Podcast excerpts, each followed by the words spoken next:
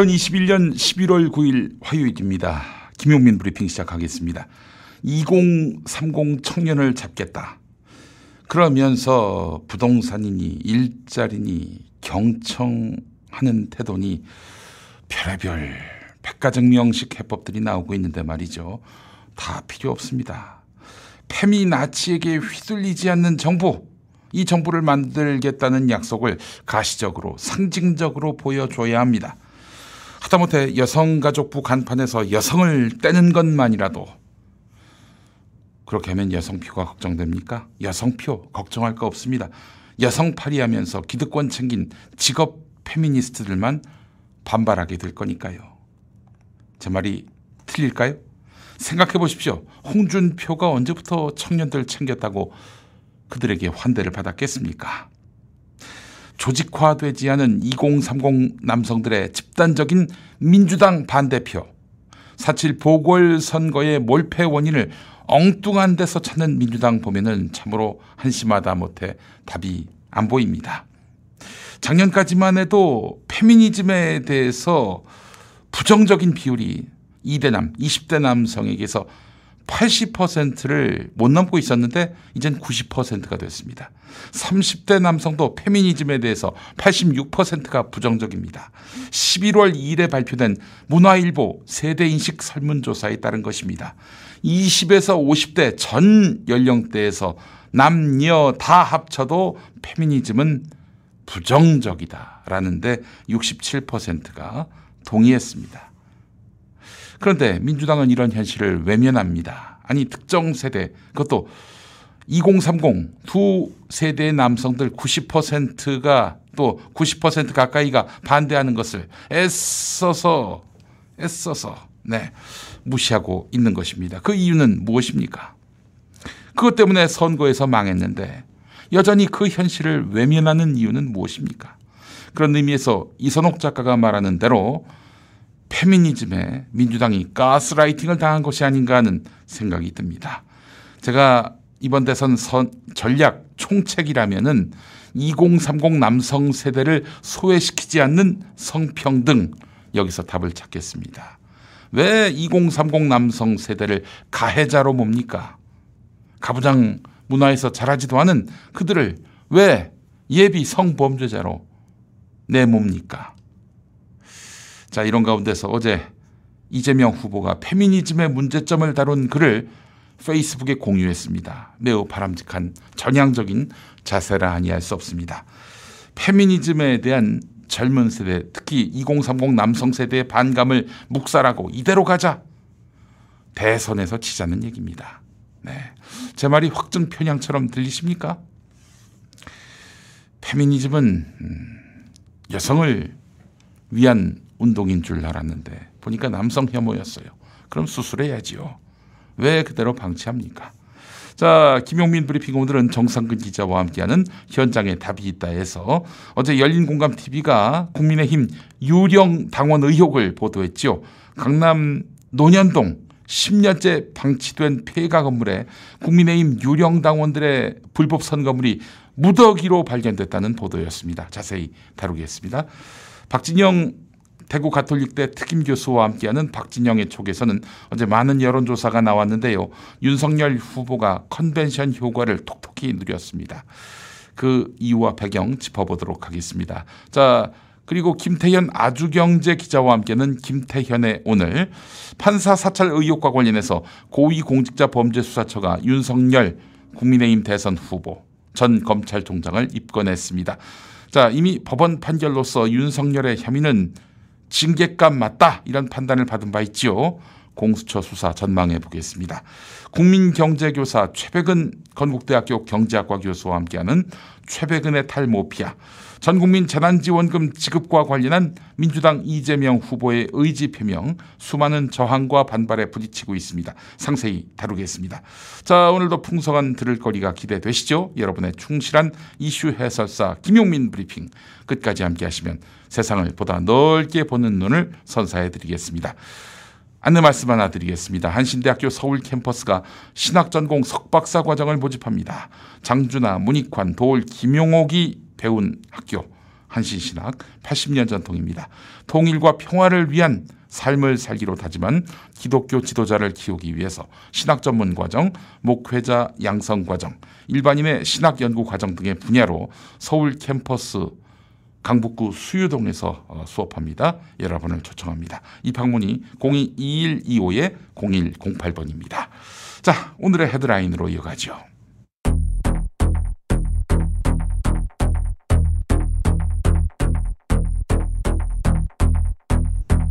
정부가 다음 주 중 베트남에서 차량용 요소 200톤을 들여오기로 했습니다. 요소 200톤은 요소수 60만 리터 정도를 만들 수 있는 양입니다. 호주에서 원래 수입하려던 요소수 2만 리터에 7천 리터를 더해서 모두 2만 7천 리터를 들여오기로 했는데 하지만 다 합쳐봐야 국내에서 하루에 소비하는 양 정도입니다. 정부는 다른 나라들과 요소 만 톤 정도를 수입하는 방안을 협의하고 있다고 밝혔습니다. 정부는 이번 요소수 대란에 대처가 늦었다. 이 점을 공식 사과했습니다. 김부겸 국무총리입니다. 초기에 좀 어, 적극성을 띄고 했더라면 조금 상황을 대서 악화되는 걸 막을 수 있지 않았겠나 저희들 아프게 반성하겠습니다. 문재인 대통령도 요소수 수급 안정을 위해서 모든 방법을 총동원하라고 지시했습니다. 민주당 이재명 후보가 국민의힘 윤석열 후보에게 매주 1대1 정책 토론을 하자고 제안했습니다.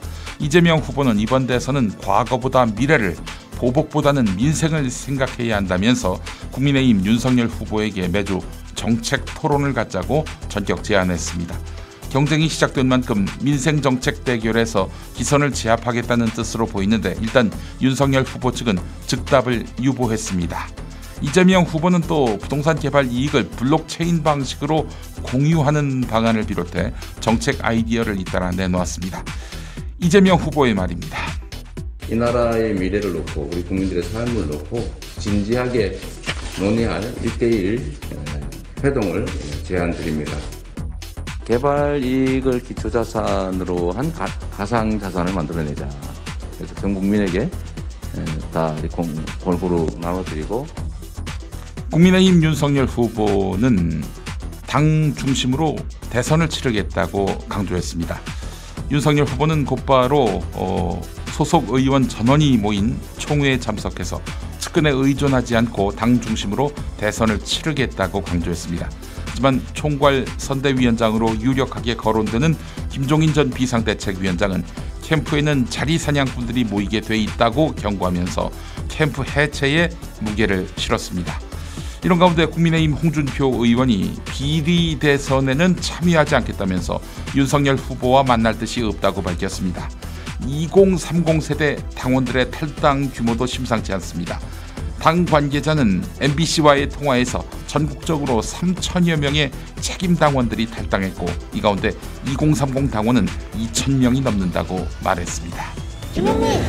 어제도 전국 곳곳에서 코로나19 확진자가 속출했습니다. 지난 일주일 하루 평균 확진자 수는 2,133명으로 다섯 주 만에 2,000명대로 다시 올라갔습니다.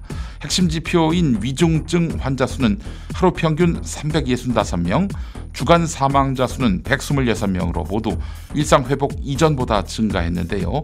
확산세를 주도하는 것은 고령층과 미접종자입니다. 이번 주부터는 거리두기 완화와 헬로윈데이 여파가 본격적으로 반영돼 확진자가 급증할 것이라는 게 정부의 판단입니다. 특히 정부는 날씨가 추워지면서 실내 활동이 늘고 감염 위험성도 커질 것을 우려해서 실외는 물론이고 실내에서의 마스크 착용을 거듭 당부했습니다. 이상 오늘의 헤드라인이었습니다.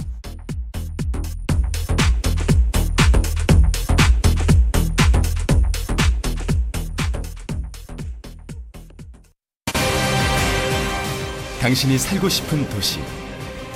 당신이 꿈꾸는 도시는 어떤 모습입니까? 즐거움과 여유가 넘치는 곳. 아름다운 자연과 인문학의 향기가 삶을 풍요롭게 해주는 곳. 그리고 내일을 향한 희망을 꿈꾸고 이룰 수 있는 곳. 도시는 그런 곳이어야 합니다. 사람 중심의 살기 좋은 도시 수원이 대한민국 도시의 기준이 되겠습니다.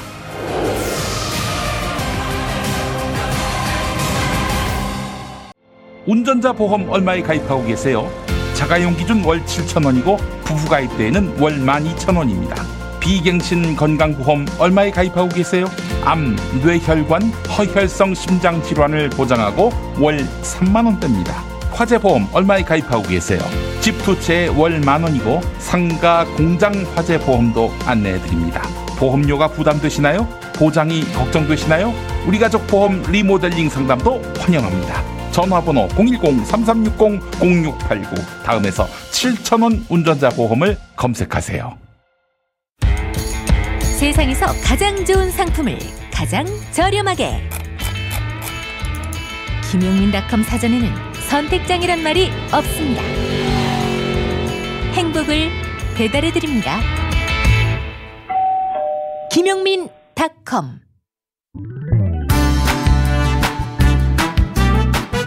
지금 듣고 계시는 김용민 브리핑은 유튜브 김용민 TV는 물론 팟캐스트 포털 팟빵 김용민 브리핑을 통해 라이브로 방송되고 있습니다.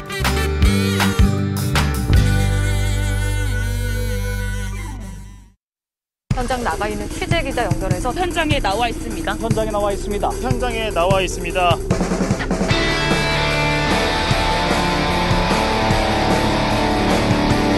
현장에 답이 있다.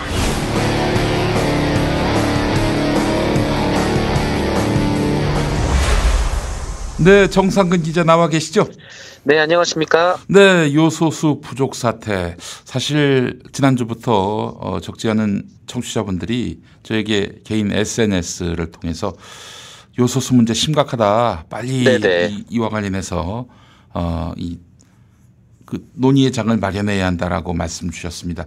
저도 좀 늦었는데 하여간 이 요소수 부족 사태가 산업 전반은 물론이고 공공 영역에까지 영향을 미칠 수 있다는 우려가 지금 나오고 있어요. 네, 그렇습니다. 뭐 사실 이번 사태가 나기 전까지 어, 저도 그랬고 이 요소수 존재도 몰랐을 분들이 많았을 건데 음.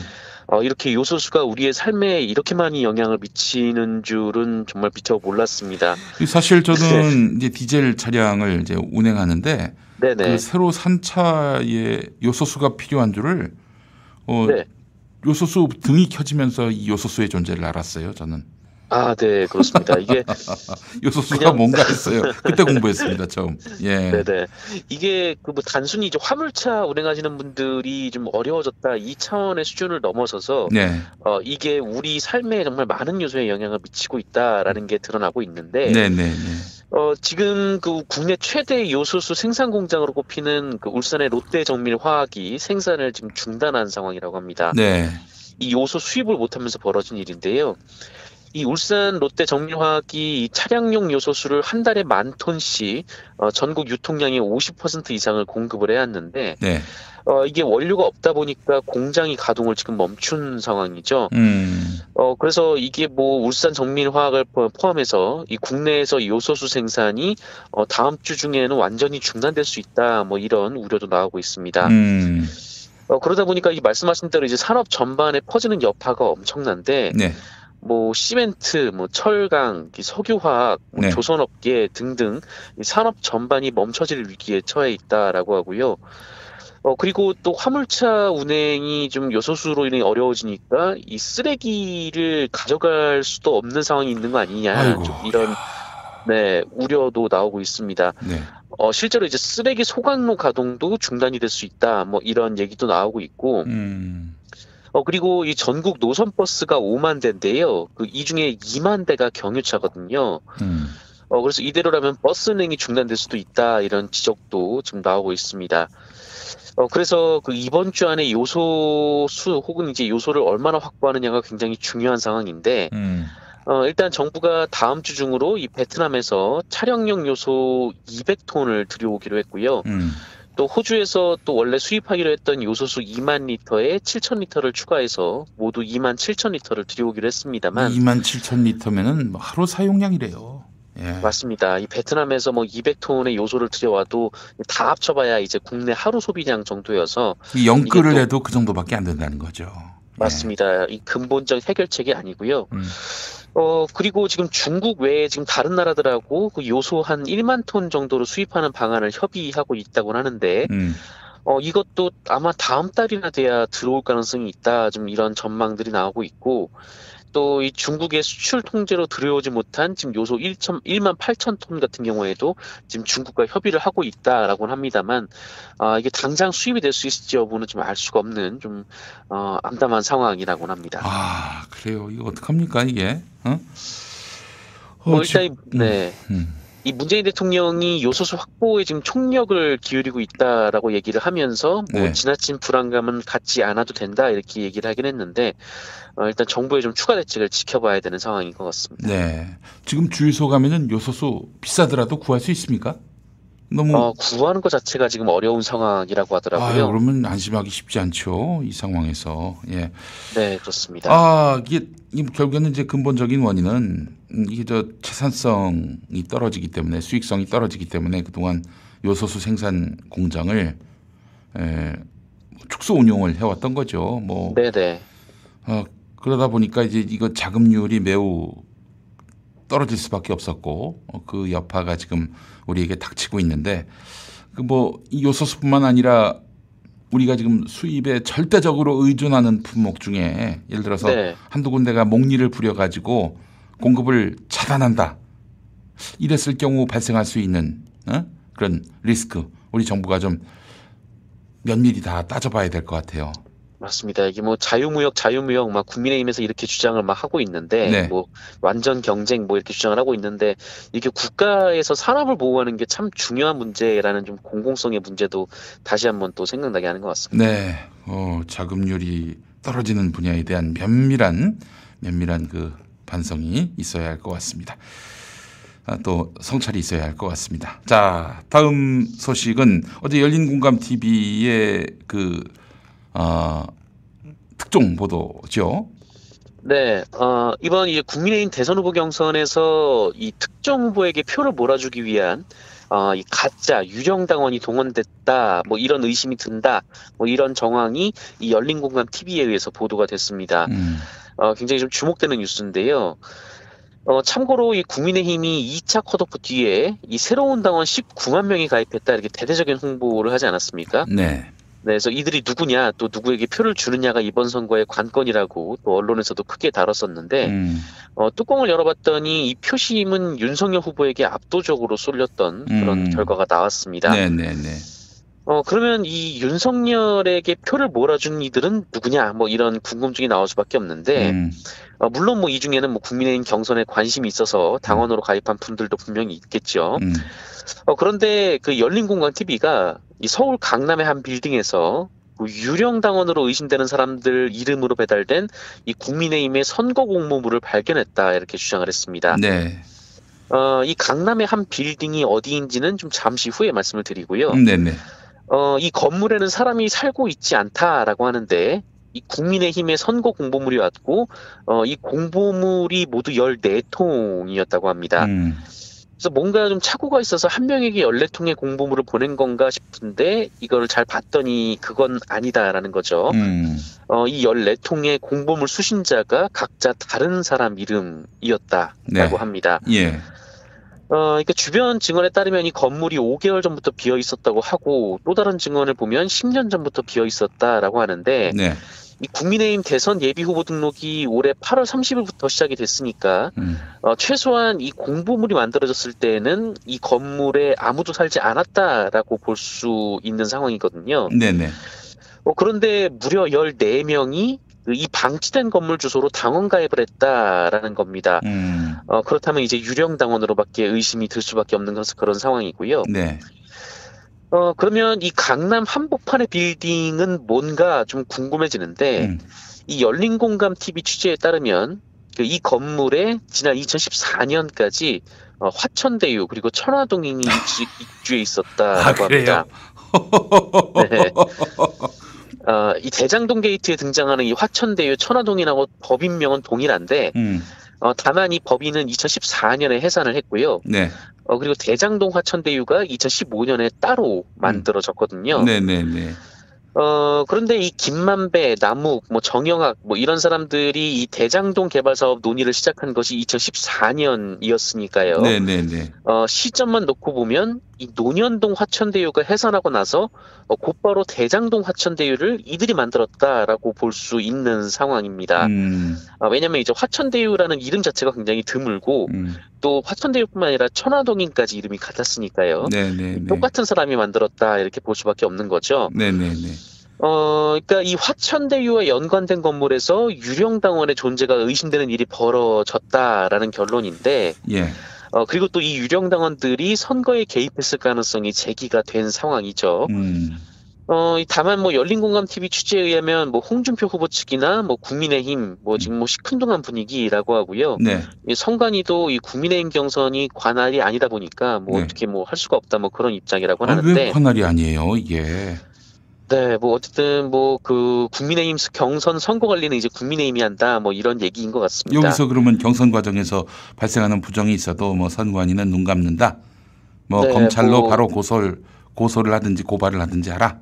뭐 그런 것 같습니다. 어쨌든 뭐 이 홍준표 후보의 반응이 그래서 좀 중요한데 이상하네. 왜 홍준표 대표는 이거 그냥 넘어갈 일이 아닌데 뭐 본인하고 연관된 일인가요? 본인이 뭐 유령 당원을 모집한 게 있어서 네네 어, 혹은 뭐 이렇게 반격의 그 반격할 것을 걱정해 가지고 이렇게 그냥 보고도 못 본 척한 건지 아니면 은 그냥 승복했기 때문에 더는 이 결과에 대해서는 음? 그뭐 이런 말 저런 말 하기 싫다 이런 건지 예. 뭐 의아한 생각은 들죠.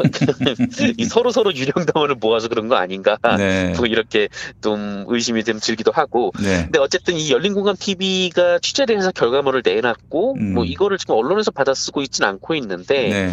어, 이게 이슈가 되면은 홍준표 후보 측에서도 뭐 가만히 있지는 않을 것 같은 좀 그런 어, 규모의 사안이긴 합니다. 음. 어, 그래서 이 열린공감 TV가 이 해당 건물 건물주하고도 연락을 했던 모양이에요. 예, 그래서 예, 예. 연락을 했는데 지금은 뭐 이제 이- 쓰임새가 없는 걸로 알려져 있죠. 폐가가 네네. 됐다 뭐 이런 표현이 나오던데. 뭐 사실상 아무도 없다라는 게 이제 열린공감 TV의 취재 결과고요. 논현동인데 거, 거기를 그 놀릴 리가 있나 하는 생각도 듭니다만은 네, 알간. 네, 이 네. 강남이니까요. 네. 이게 뭐 세만 받아도 꽤나 많이 나올 것 같은데. 글쎄 말이에요. 근데 어쨌든 이 건물주들은 뭐 전혀 모르는 일이다 뭐 이런 반응을 보였다고 하고요. 음. 다만 이 14명 중 일부가 음. 이 자기네 가족은 맞다 뭐 이런 답을 했다고 합니다. 네. 근데 뭐 가족이 맞으면 집으로 받으면 되지 이게 아무도 살지 않는 건물에 또 음. 어, 좀 공보물을 보냈다는 것도 좀 의아한 상황이긴 하고요. 네. 알겠습니다. 글쎄요, 참이 당에서는 유령 당원이 너무 저 어, 뭐랄까요, 어 만연하다 보니까 아, 네. 뭐, 그 이거는 일도 아니다라고 생각하는 건지 여간 이 유령당원 의혹 이 문제는 누가 나서든 나서야 될 일이 아닐까 하는 생각이 듭니다. 네 그렇습니다. 자, 화천대유 얘기가 나와서 그런데 그 화천대유의 대주주가 바로 이제 김만배 씨. 네 그 머니투데이 기자, 법조팀장도 했었고요. 맞습니다. 저뭐 같은 회사 소속의 그 기자의 가족도 이 화천대유에 투자했다 이런 설이 나오고 있는 모양이죠. 아, 네 오늘 뭐 CBS 노컷뉴스 보도인데요. 네. 이 화천대유 사태에 이 머니투데이 이름이 계속 등장을 하고 있습니다. 네. 어, 지난 2018년 이 화천대유에 350억 원을 빌려준 음. 어, 이 사모펀드가 있는데 네. 이 사모펀드에 이 머니투데이 기자 가족이 음. 억대의 돈을 투자했다. 음. 네, 이런 의혹이었어요. 네. 어, 이 사모펀드가 이 화천대유가 이 대장동 개발 사업으로 이 첫 배당금을 받기 직전에 이제 음. 대출을 해줬습니다. 네. 어, 이 시점이 굉장히 중요한데 이 배당금을 받기 직전이니까 음. 화천대유에는 돈이 없었을 때였던 거예요. 네, 네, 네. 화천대유가 지금 뭐 넘어가냐 마냐 뭐 쓰러지냐 마냐 뭐 그럴 때가 있었는데 어, 굉장히 그런 좀 위기 상황에서 이 사모펀드가 돈을 빌려줬고 네. 어, 그리고 이제 그 첫 그 회수금이 어, 그 배당금을 이제 받았을 때 이제 음. 회수를 했다라는 것이죠. 음. 어, 그런데 여기에 이 투자자 명단에 이제 머니투데이 기자 형이 있었다라는 거고요. 음. 어, 이 투자 배경을 두고도 좀 여러 의혹이 제기되고 있는데 네, 네. 어, 사실상 이 사모펀드가 뭐 이제 그 회사 법인을 만들어서 이 음. 조세 피난처에 이제 법인을 설립을 했다라고 합니다. 음, 어, 근데 이 법인 설립 기간이 화천대유에 돈을 빌려줄 때 설립을 해서 음. 어, 화천대유로부터 돈을 회수했을 때 해산을 했다는 거예요. 네네네. 어, 그렇다면 이 화천대유에 돈을 빌려주기 위해 설립된 유령 법인 아니냐 좀 음. 이런 의혹이 제기되고 있는 상황인데 네. 어, 여기에 이제 머니투데이 기자가 또 연관이 돼 있다는 거죠. 그래서 음, 이 머니투데이 전직 기자 이- 이 사람은 지금 이제 다른 곳으로 회사를 옮겼다고 하는데 음. 뭐 옮긴 회사도 머니투데이 계열이라고 하고요. 네네. 어쨌든 이 머니투데이 전직 기자는 뭐 김만배 씨는 같은 회사에서 근무했다는 것 말고는 뭐 인연이 없다 뭐 이렇게 얘기를 했고 음, 또 형이 거기에 투자를 한 것도 뭐 전혀 몰랐다 이렇게 주장을 했습니다. 네. 어, 이 머니투데이 기자 형도 비슷한 취지의 대답을 했다라고 하는데 어, 그런데 어쨌든 이런 투자 과정들이 좀 굉장히 좀 복잡하거든요. 뭐 네네. 회사를 설립하고 뭐 사모 펀드를 모아서 뭐 이렇게 고비 때마다 투자를 해주고 음, 또 거기에 이제 거액을 또 회수하고 좀 이런 과정이 반복되는데 음, 어, 결국 이런 투자 과정들이 자금 출처를 숨기기 위한 이 복잡한 과정이 있었던 거 아니냐 좀 이런 네. 지적이 나오고 있고 네. 어, 그 말은 이제 투자 경위에 좀 상당한 의구심이 있다라는 건데 음, 어, 이 의혹이 있는 투자 경위에 머니투데이 관련자들의 이름이 또 등장을 했다면 네. 또이 과연 이 경위에 이제 머니투데이가 얼마나 얽혀 있는 건가. 또 다른 머니투데이 기자는 연관돼 있지 않는 건가 이 부분도 이 관심을 가질 수밖에 없는 대목인 것. 같습니다. 아이고 어쩐지 이렇게 통상지 언론사 다니는 사람들이 말이죠. 네네. 자기 하는 일 말고 어? 또 다른 사업을 벌이면은 그 회사로부터 눈총 받잖아요. 그죠? 그렇죠. 그렇지 않습니까? 근데 이 머니투데이를 다니면서 현직 기자가 노동자가 어? 이 부동산 유관한 회사에 에, 이 어, 토건 자본이 된다는 것 자체가 어떻게 그게 아무리 머니투데이라도 이름이 머니투데이라도 그게 가능할까 싶었는데 가능한 네. 이유가 있었네요 보니까 예. 네, 의심이 드는 상황입니다. 이게 머니투데이 김만배만 얽혀 있는 건가 아니면 어 머니투데이 이제 회사 뭐 다른 분들도 좀 다른 사람들도 여기 얽혀 있는 건가 좀 앞으로 관심 갖고 지켜봐야 되는 대목인 것 같습니다. 머니투데이 사주 홍모 씨가 혹시 그 50억 클럽의 그 홍모 씨인지도 굉장히 궁금해집니다. 네, 그렇습니다. 네. 자, 정상근 기자님 오늘 말씀 잘 들었습니다. 네, 고맙습니다. 강남역 11번 출구에서 도보로 1분 글라스타워 8층 강남 클리어 치과 의원 7명의 의료진 공동진료 임플란트, 치아교정, 심미보철, 충치치료, 평일 야간 진료 환자 중심 진료로 꾸준한 사후 관리를 시행합니다. 대표 번호 1661-7502 1661-7502 대한치과의사협회 의료광고 심의필 제210909 중 191055곧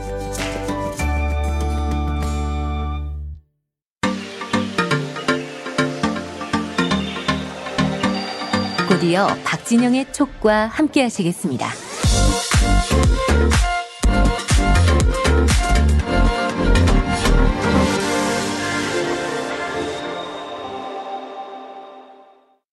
잠시 후 정치 듣기 능력 평가가 시작됩니다.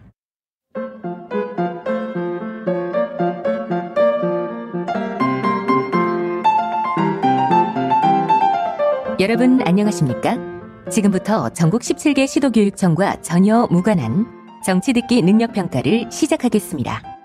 각자 자기 방에 계시는 시청자 여러분께서는 컴퓨터의 음량을 알맞게 조절하여 주시고 김용민닷컴 게시판 정답란에 답을 올려주시기 바랍니다. 모든 문제는 한 번씩만 들려드리니 잘 듣고 지시에 따라 물음에 답하시기 바랍니다. 이제 시작하겠습니다. 1번. 대화를 듣고 남자의 마지막 말에 대한 여자의 응답으로 가장 적절한 것을 고르시오. 거 육바가 기뻐해다오 성렬이가 너를 사면시켜준대 나를 풀어준다고? 내가 그거에 기뻐할 줄 알아? 어? 날 풀어주는 건 당연하고 내가 못다 한 임기 정확하게 1년하고도 2개월 나한테 대통령 권한을 넘겨야지 안 그래? 그래야만 내가 사면을 수용할 수 있어 야 20년 살 거 일찍 꺼내준다고 하는데 너 제정신이야? 어? 그리고 사면은 네 옥살이만 가명해주는 거지 무슨 대통령직 파면이 뒤집히는 줄 알아? 몰라? 빨, 응?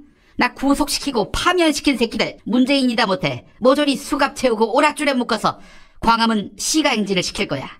나는 깡패 아니 나는 새끼입니다. 국민의 심판을 받겠습니다. 이런 현수막을 들고 말이지. 거육박아. 그러면 너에 대한 구속영장을 청구한 대통령 윤석열이는 뭐 내 요구사항을 들어주면 응? 걔는 그걸 면하게 해주지. 하지만 만약 이 모든 요구사항을 하나도 못 받겠다? 그러면 그 새끼가 감옥에서 나오라고 해도 안 나가! 뭐 하긴 네가 나와도 집이 경매에 팔렸으니 돌아갈 집이 없네. 불쌍한 홈리스 육박이. 아, 아, 참 집이 있었네. 어, 우리 육박이. 어? 너 나오는 대로 시장에 가. 어? 거기 가서 아무 닭집에 들어가라고. 어? 그리고 이야기해. 나는 닭, 닭이니까 이 닭집은 내 집이야. 그러니까 나가. 이러라고. 어? 그러면 아! 그러면 한 방 맞겠지, 이 빨새끼야.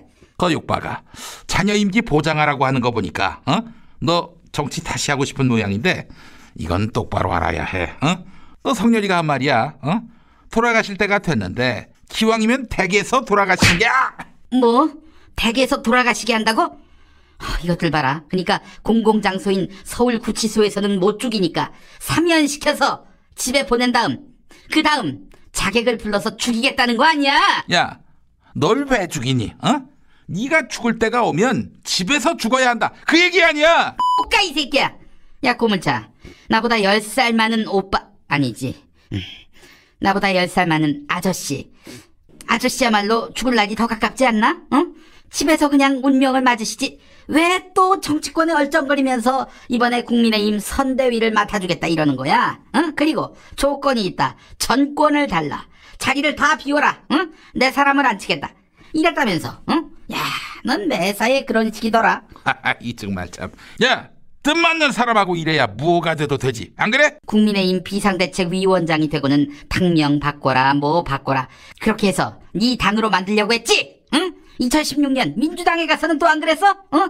내가 비례대표 순번 정할 테니까 나머지들 다 닥쳐 이랬잖아 응? 그래 놓고 본인이 비례대표 순번 2번을 먹었어요 이 X발 응? 야, 나 두꺼워서 말이야 부끄러워하지도 않아 인간이 닥쳐! 어? 아! 아니, 왜 때려? 어?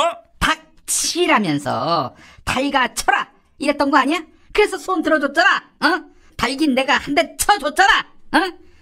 아휴 소원 들어줬더니 소원하니까 나 오방랑 주머니를 열고 희망이 열리는 나무 앞에서 소원을 읽어주었던 취임식 날이 생각나네 어? 광화문에서 차 세워놓고 한복 입고 그 소원을 들어줬잖아 거육박아. 어제 그 이준석이가 윤석열이에게 약속했던 그걸 선물했다? 뭔지 알아? 모르지 보기 1번, 그 인도 사과. 보기 2번, 천공, 천공의 라퓨타 만화영화 CD. 보기 3번, 복주머니. 보기 4번, 사타구니 습진 치료제 노바손.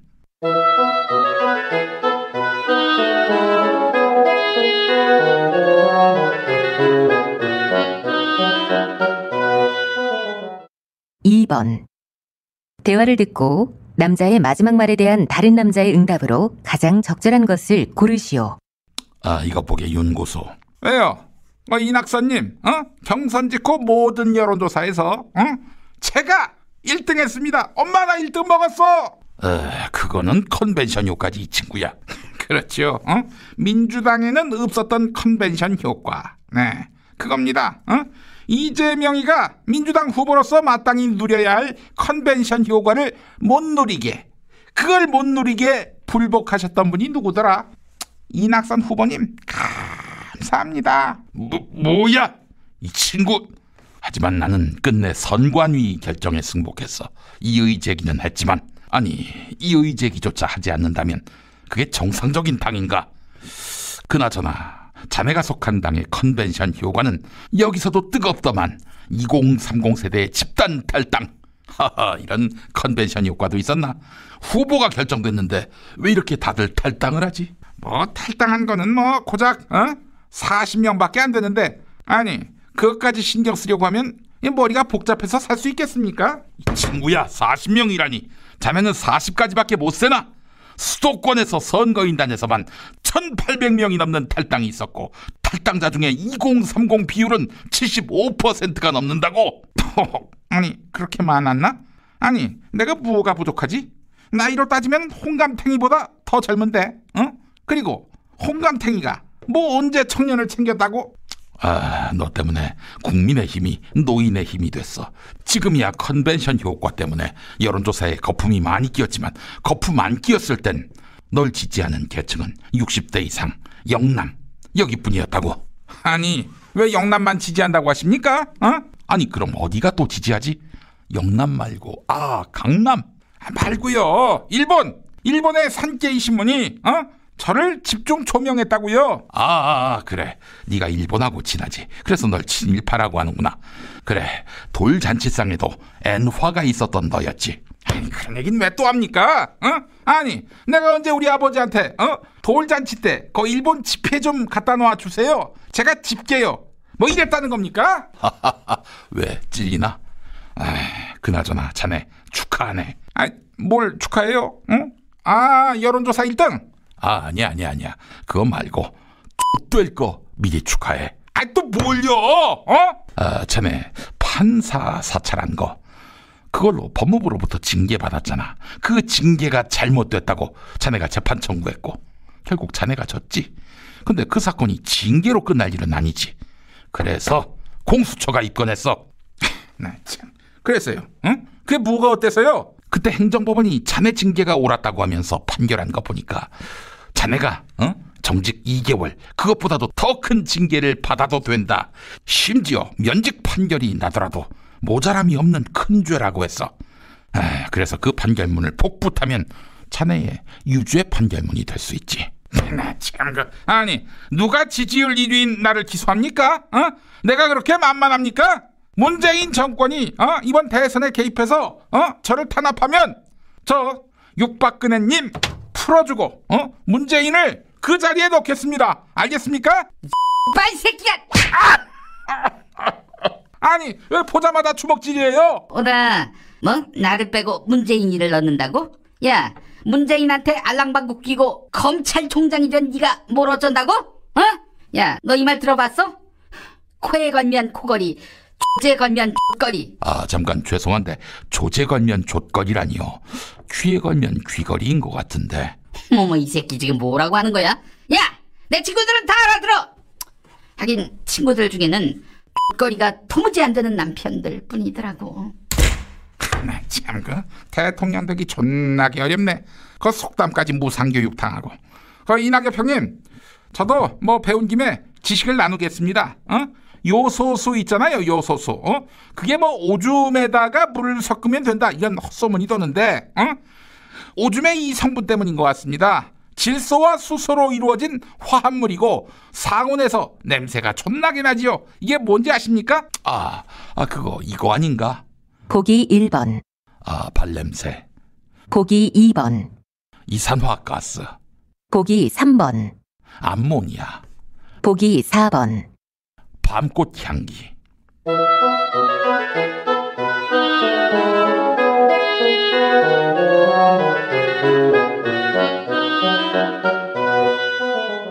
삼번 대화를 듣고 남자가 하고자 하는 말이 무엇인지 고르시오. 이것 보십시오, 홍준표 대표님. 어떻게 윤석열 캠프에 합류 안 한다고 말하십니까? 원팀 맞습니까? 버릇없이 여론을 봤으면 인사부터 해야지. 수사기관이 당락을 결정하는 대선이 돼버렸어요. 내 이 선거에서 할 일이 없다. 이 그나저나 뛰었으니 많이 컸구나. 많이 컸어. 자, 어디 얼마나 컸는지 이 고추 한번 만져보자. 왜 이랬습니까? 이거 성추행 아닙니까? 내 나이 환갑인데 승복한다고 해놓고 이렇게 발 빼면 그게 어떻게 승복이 됩니까? 이승복 어린이를 생각해 보십시오. 공산당이 부정선거로 집권하니까 이승복 어린이가 큰 목소리로 나는 공산당이 싫어요 이렇게 말했던 거 아닙니까? 지수야 언제 남한 땅에 공산당이 있었고 또 이승복 어린이가 부정선거에 항의했냐? 아, 아 그런가? 어떤 어린이가 공산당의 부정선거를 비난했지? 상심이 민심을 이겨버린 선거. 이재명이나 윤석열이 둘 중 하나가 선거에서 지면 이재명이나 윤석열이 둘 중 하나가 선거에서 졌을 경우엔 감옥에 가야 할 선거.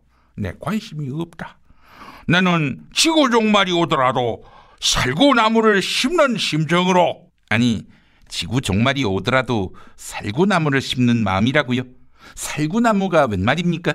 아, 아, 아이고 내가 실수를 했구만. 그렇지 살구나무가 아니라 배나무. 배나무라니요? 아, 이 뽕나무? 뽕나무가 뭡니까? 정자나무인가? 차라리 난자나무라고 하십시오.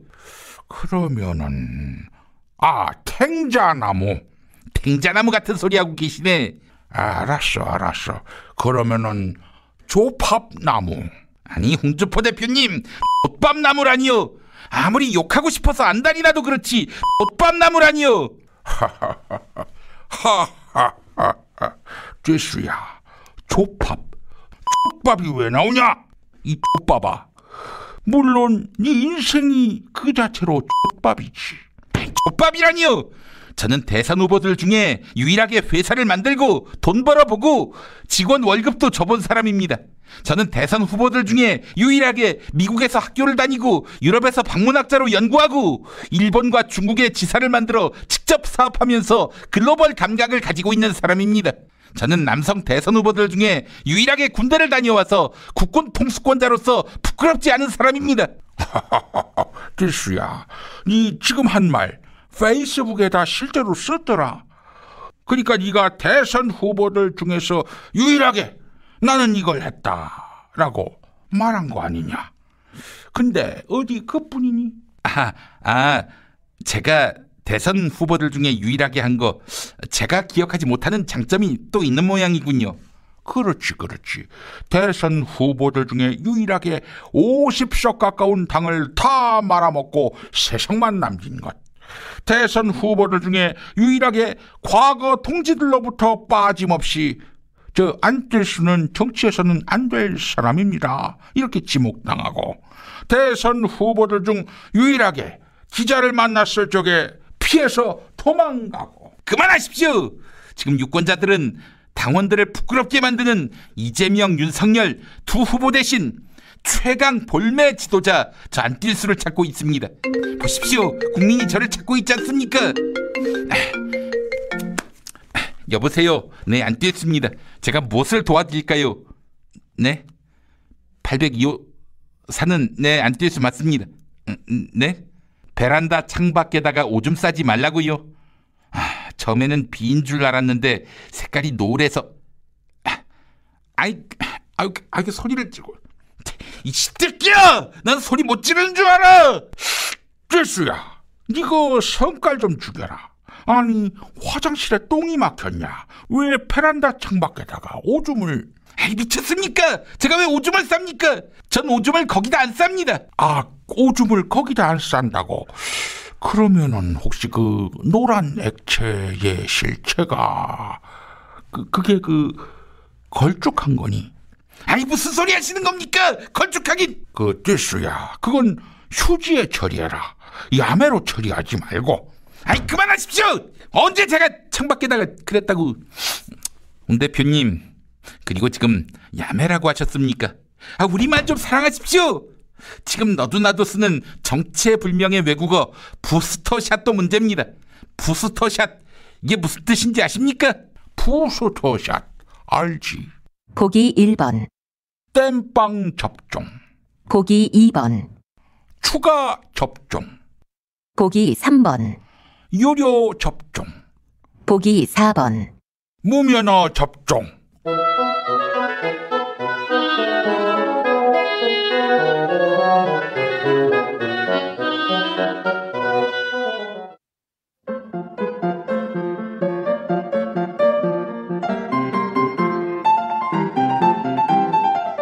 수고하셨습니다. 이상으로 전국 17개 시도교육청과 전혀 무관한 정치 듣기 능력 평가를 모두 마치겠습니다. 평가에 응시한 시청자 여러분께서는 김용민닷컴 게시판 정답란에 답을 올려주시기 바랍니다. 정답자 중 추첨을 통해 시원 메디컬 원투스 치약, 빵준서 찹쌀떡을 선물로 드립니다.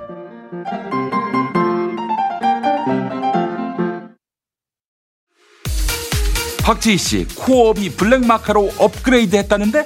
맞아요. 가격은 그대로인데 더 귀한 블랙 마카로 업그레이드 했대요. 역시 코어업이야. 지금보다 더 활기찬 아침을 느낄 수 있겠네. 하루도 빠뜨리면 안 되겠어. 매일 잊지 않고 챙겨 먹기 위해 편리한 정기 배송을 이용해 보세요. 2 플러스 2 혜택도 있어요. 코어업 블랙 마카로 파워. 블랙 마카와 멀티비타민을 한 번에 거기에 아연, 비오틴, 아르기닌까지 정기 배송 2 플러스 2 이벤트는 계속됩니다. 검색창에 코어업 검색하세요. 박진영의 초. 대구 가톨릭대 프란체스코 학부 박진영 특임 교수와 함께하겠습니다. 교수님 나와 계시죠? 아, 네, 안녕하세요. 박진영입니다. 네 네. 자, 어, 이재명 후보가 오늘 에, 부인 김혜경 여사의 그 낙성 사고 때문에 하루 일정을 이제 취소했는데 어, 어, 뭐 상, 상상을 초월할 주택 정책을 준비하고 있다. 기본소득을 포기하지 못한다. 그러면서 부동산과 관련한 보유세, 보유세가 90% 국민에게 이득이 될 것이다. 어, 이러면서 엄청난 어떤 새로운 패러다임을 제시할 그런 운을 띄우고 있습니다. 이런 가운데 윤석열 후보한테 1대1 정책 토론을 제안했는데 어떻게 보셨어요? 토론은 아니죠, 정확하게. 어, 아닙니까? 그, 그 언론에서 정책 토론이라고 하시면 안 됩니다. 음, 아닙니까? 토, 아. 예, 토, 토론이 아니고 만나서 음. 회동을 하자. 음, 아, 그 토론이라고 하게 되면요. 네. 윤석열이 바로 도망갑니다. 아, 그렇지. 그러니까 이 토론이라고 하게 되면 어떤 일이 벌어지냐면은 음. 선거운동 기 공식 선거운동 기간이 되면은 언론사와 선관위에서 주최하는 공식 토론이 있기 때문에 음. 그때 가서 만나면 된다 이런 식으로 해서 회피회를 명분을 만들어 주기 때문에 네. 토론하자라고 이야기하면 안 되고요. 음. 지금 국가적으로 청년 문제라든가 요소수 문제든 시급한 문제가 있으니까 음. 어, 양당의 그 대선 후보라는 게 당 대표 이상의 국가 지도자이기 때문에 음. 만나서 그런 것을 머리를 맞대고 해결하고 논의하는 자리를 가지자 음. 이렇게 이제 긍정적으로 어, 풀어줘야지 음. 토론을 해서 우열을 가리자 이런 식으로 해버리면은 음. 이 상대편에서 안 받죠. 그래요. 아, 이게 토론을 회피하는 대선 아, 후보가 그 토론을 회피하시는 분이시니까요, 그분이. 아, 예, 알겠습니다. 자, 그, 그, 근데 말이죠. 그, 네네. 어제 여론조사 결과를 보면은, 어, 컨벤션 효과를 아주 톡톡히 누린 것 같습니다. 윤석열 후보가요. 그리고 예, 그동안의 정책 행보를 통해서 어, 이슈를 주도했던 이재명 후보. 아, 정책 행보가 안 먹혔다. 이렇게 또 보도하는 언론도 있고 말이죠. 어떻게 보십니까? 뭐 컨벤션 효과를 누릴 수밖에 없지요. 음. 어, 제가 이제 특히 그 TBS에서 한 여론조사의 어, 기초자료 테이블을 표를 다 봤어요. 일일이 네. 훑어봤는데 예. 어, 보수의 응답, 응답률이 36%, 음. 그다음에 진보가 26%랍니다. 음. 그러면 보수가 지금 한국의 정치 지형에서 10% 정도 더 적극적으로 정치에 참여하겠다는 의사를 밝히고 있는 겁니다. 그, 그 대선 투표도 이러할까 하는 게 또 관심인데 어떻게 보세요, 그거는? 이러할 수도 있습니다. 음. 일부 그 수- 제가 좀 막말 좀 할게요. 수준 낮은 평론가들이 네. 뭐 대선은 다르다 이런 이야기 하는데요. 네. 투표율이 낮아지면은 이처럼 이런 식으로 갈 수도 있습니다. 그럼 음. 위기 의식을 상당히 가져야 됩니다. 집권하려고 하는 쪽에서 그러니까 정권 교체하려는 쪽에서 강한 열망을 갖고 있는 거죠. 적극적으로 투표할 수도 있다. 투표율이 낮아지면 강한 그거는- 열망을 갖고 있는 거죠. 이게 예. 2007년도에 정동용 후보의 잃어버린 500만 표라고 음. 기억나시죠, 그죠? 네네네. 아 그게 뭔가 하면은 이명박은 자기 표를 다 받은 거예요. 음. 정동용 후보는 받아야 될 표를 다 받지 못한 거예요. 음. 그게 뭐냐면 그 당시에 우리가 이제 선거운동을 잘못한 것도 있고 네. 후보가 가지고 있는 리더십의 문제도 있고 이런 것들이 존재했던 거거든요. BBK만 매달렸어요 그때. 예, 그렇죠, 사실상. 그렇죠. 예. 네. 아, 그런 부분이 있기 때문에 아, 근거 없는 낙관론만 펼칠 게 아니라 음. 위기 의식을 가지고 어, 그런 상황들이 벌어지지 않도록 진보표를 보다 결집시키고 음. 그다음에 플러스 알파에서 중도 확장성을 어떻게 할 것인가에 대해서 지금 전략적 고민을 심도 있게 해야 될 때입니다. 음, 그래요. 어떻게 해야 합니까 그러면은? 이제 뭐 좀 성찰을 해야 되겠죠. 저는 음. 그런 생각을 하는데요. 음. 어, 개별적인 정책 한두 가지로서 이 상황을 뛰어넘지 못합니다. 음. 어, 저는 근본적으로 이 이익 정치 정책이라는 것은 누군가에게 이익을 주기 위해서 만들어내는 게 정책이거든요. 음. 이익을 뛰어넘는 정의론을 재구성해야 된다. 네. 저는 그런 생각이 듭니다. 음. 그런 측면에서 이재명 후보가 어, 왜 2030이 홍준표 후보를 찍었는가라는 하나의 글을 가지고 우리 캠프에 돌렸습니다. 음. 어, 이런 접근이 필요합니다. 네. 근본적인 해결책이 필요하지 어, 청년들에게 뭐 이익되는 정책 한두 개 해줄게 음. 당근책으로는 불가능한 겁니다. 음. 이건 뭐 저기 김용민 PD를 제가 칭찬하는 건 아닌데 네. 오랫동안 지속적으로 말씀해 오셨던 페미니즘 문제라든가 이런 것들 철학적인 문제에 대해서 성찰을 해볼 시기가 된 겁니다 지금. 아이고. 그렇지 않으면은 이걸 구조적으로 뛰어넘기가 어려워요. 예. 저도 저기 우리 김용민 PD께 죄송한 게 네.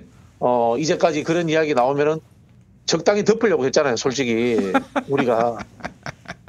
아니 너무 사실- 좋아하시네. 아니 사실 뭐 그 민주당의 현실을 보자면은 그- 그걸 사실 공론화한다는 거는 진짜 앞으로 정치할 마음이 추호도 없는 저 같은 사람이나 할 수 있는 얘기지. 사실 뭐 자, 그렇다고 해서 뭐 우리 교수님이 또 그렇게 말씀 못 하셨던 부분에 대해서 깔보거나 그런 거 전혀 없습니다. 예. 현실이 그런데 어떡합니까? 현실인데요. 예. 예, 그래서 음. 제가 보기 이런 것 같습니다. 음. 어, 정책 행보를 했는데도 왜 지지율이 안 올라갔느냐? 네. 첫, 하- 첫 번째는 혼자 하시는 거예요. 너무 외롭게. 음. 예를 들자면은 저거 뭡니까 음식점 총량제 네. 저는 그 상당히 그 좋은 정책으로 봤어요. 왜냐면은 예. 어, 적과 아군이 생기잖아요. 그렇죠. 예. 예, 예. 그, 그런 게 생겨야지 음. 하는 말로 이 이슈가 되는 거거든요. 네. 그러면은 옆에 있는 다른 이 민주당 그 굵직굵직한 정치인들이 예. 같이 반응해줘야 돼요. 음. 반응해줘야 되는데 뜰뜨물이 그 반응도 별로 안 좋고 일부는 아이고 뭐 준비 안 된 섣부른 이야기다 이런 이야기까지 해버리면 어떡합니까 그게. 글쎄 말입니다. 예. 예, 그런 부분이 문제가 있다는 것이고 음. 두 번째는 제가 봤을 때 이재명 후보가 아직도 이 당을 장악하지 못하다 보니까 음. 어, 민주당의 정책을 갖고 와서 해야 된다는 생각을 가지고 계신 것 같아요. 음. 어, 제가 보기엔 그거 아니에요. 네. 어, 제가 보기에는 지금 원팀 하는 게 중요한 거 한 게 아니고 네. 뭐 우리 민주당이 그 한 덩어리 뭐 국밥이 되고 이게 중요한 시기가 아닌 것 같아요. 예, 예, 예. 왜냐하면은 이거 여론조사가 이게 일주일 동안 이렇게 나오면은 판이 네. 굳어질 수 있기 때문에 예. 판을 흔들어야 돼요. 판을 흔들어야 합니다. 예, 예. 판을 흔들어야 합니다. 뭐 아직 뭐 대선까지는 한 4개월 남았다. 그러니 뭐 지금 이 결과에 일희일비하자. 이것도 맞는 말이긴 한데 이게 장기화되면 좋을 게 없어요. 저는 그런 이야기 할 수 있다고 보는데 음. 섬세하고 구조적인 문제를 이해하는 사람이 그런 이야기를 하면은 음. 어, 저도 동의하겠어요. 음. 근데 또 어, 그냥 관성적으로 그런 이야기 하는 분들이 하고 있는 상황이에요 지금. 네. 하나만한 얘기하는 사람들이 있습니다. 그렇죠. 그래서 제가 말씀드린 건 지금은 음. 어, 근본적으로 철학적 문제에 접근해서 음. 어, 여기에 대해서 어, 청년들이나 여성들의 정의론적 관점, 공정론의 관점을 음. 뒤집어 엎어야 된다라는 것. 그 다음에 두 번째는 어, 정치 구조의 문제를 들고 나와야 됩니다. 네. 정치 구조의 문제라고 하는 것은 어, 예를 들자면 이런 겁니다. 2012년대 에, 박근혜가 김종인을 데리고 오면서 경제민주화라는 철학적인 이야기를 합니다. 그리고 위장술이었지만은 음. 네네. 한나라당을 새누리당으로 바꿉니다. 그리고 박근혜 당으로 완전히 탈바꿈시킵니다. 당을. 아, 그렇죠. 이런 예. 것들이 필요한 시기일 수 있다라고 제가 말씀드리는 겁니다. 사실 이명박 때가 가장 위기였는데 그 한나라당이 예, 그런데 그렇죠. 그 당의 그뭐 간판은 물론이고 색깔까지 빨간색으로 그 저 보수 정당에게는 빨간색이 금기였는데 그 빨간색까지 도입하고 완전한 박근혜 당으로 만들면서 새누리당은 어, 한나라당의 그, 그, 그 후속 정당이 맞나? 이런 생각이 들 정도로 완전히 그 면모를 일신했어요. 마찬가지로 민주당도 이재명 당으로 탈바꿈을 해야지 이거 뭐 계속 이렇게 저 음? 기존에 그 뭐 수박들이 계속 딴죽 걸고 또 후보하고 이제 당이 따로 노는 이런 구조로 갔다가는 이게 정말 큰일 날 수가 있겠다는 생각이 듭니다. 아, 예. 그- 그렇죠. 이제 저도 이제 그 부분에 대해서 음. 어, 100% 동의가 되는 게 그 당시 이명박 정부도 정권 교체 열망이 60%가 넘었어요. 그렇죠. 50%가 네네. 넘었습니다. 훌쩍 넘었어요. 네네. 그럼에도 네네. 불구하고 결국 그들은 그 정권 교체의 열망을 담았어요. 박근혜라는 그렇죠. 네네. 완전 어 뭐 신상은 아니지만 여하간 이명박하고 각을 세웠던 그 인물로. 그래서 저는 뭐 전략적으로도 그 이재명 지사가 결이 다른 민주당임을 보여줄 필요가 있지 않나 하는 생각을 해봤습니다. 예. 이런 가운데 이재명 후보가 어제 그 페미니즘과 결별 이런 내용을 담은 그런 커뮤니티 글을 그 공유를 했습니다. 뭐 이 글이 훌륭하다. 이게 나- 나의 나아갈 바다. 이런 뭐 구체적인 어떤 그런 부여는 없었습니다만은 이런 글을 공유했다는 것만으로도 굉장히 큰 이슈가 되고 있어요. 철학적 고민을 하자는 거죠. 제가 말씀드린 것처럼. 음. 음, 그게 근본적으로 해결하는 방법이죠. 네. 몇 가지 작은 정책으로 음. 어, 떨어져 나간 청년 세대를 불러오기가 쉽지 않습니다. 네. 처음에는 뭐 진정성을 의심받을 겁니다. 그러나 계속해서 어, 이 성평등 문제와 관련해서 2030 남성 세대들을 객체로 여기지 않고 새로운 또 주체로서 예우하고 그렇게 해서 실질적이고 명실상부한 이런 아, 그 말이 그 말이군요. 실질적이란 말이나 명실상부하다는 말이나 그렇게 해서 그 2030 남성 세대들을 그 성평등의 한 축으로서 예우해 주는 그런 진정성을 보여준다면은 저는 그 뭐 더 이상 우리가 젠더의 늪에 빠져가지고 어, 손님 다 잃고 또 인심도 잃고 민심도 잃어서 야당되는 길은 막을 수 있지 않겠는가 하는 생각이 듭니다. 이 이슈만은 그렇게 해서 털어낼 수 있지 않을까 하는 게 제 생각입니다. 그렇죠. 원래 2030 특히 이제 여성 쪽이 음. 어, 민주당의 전통적 지지층이지 않습니까? 네.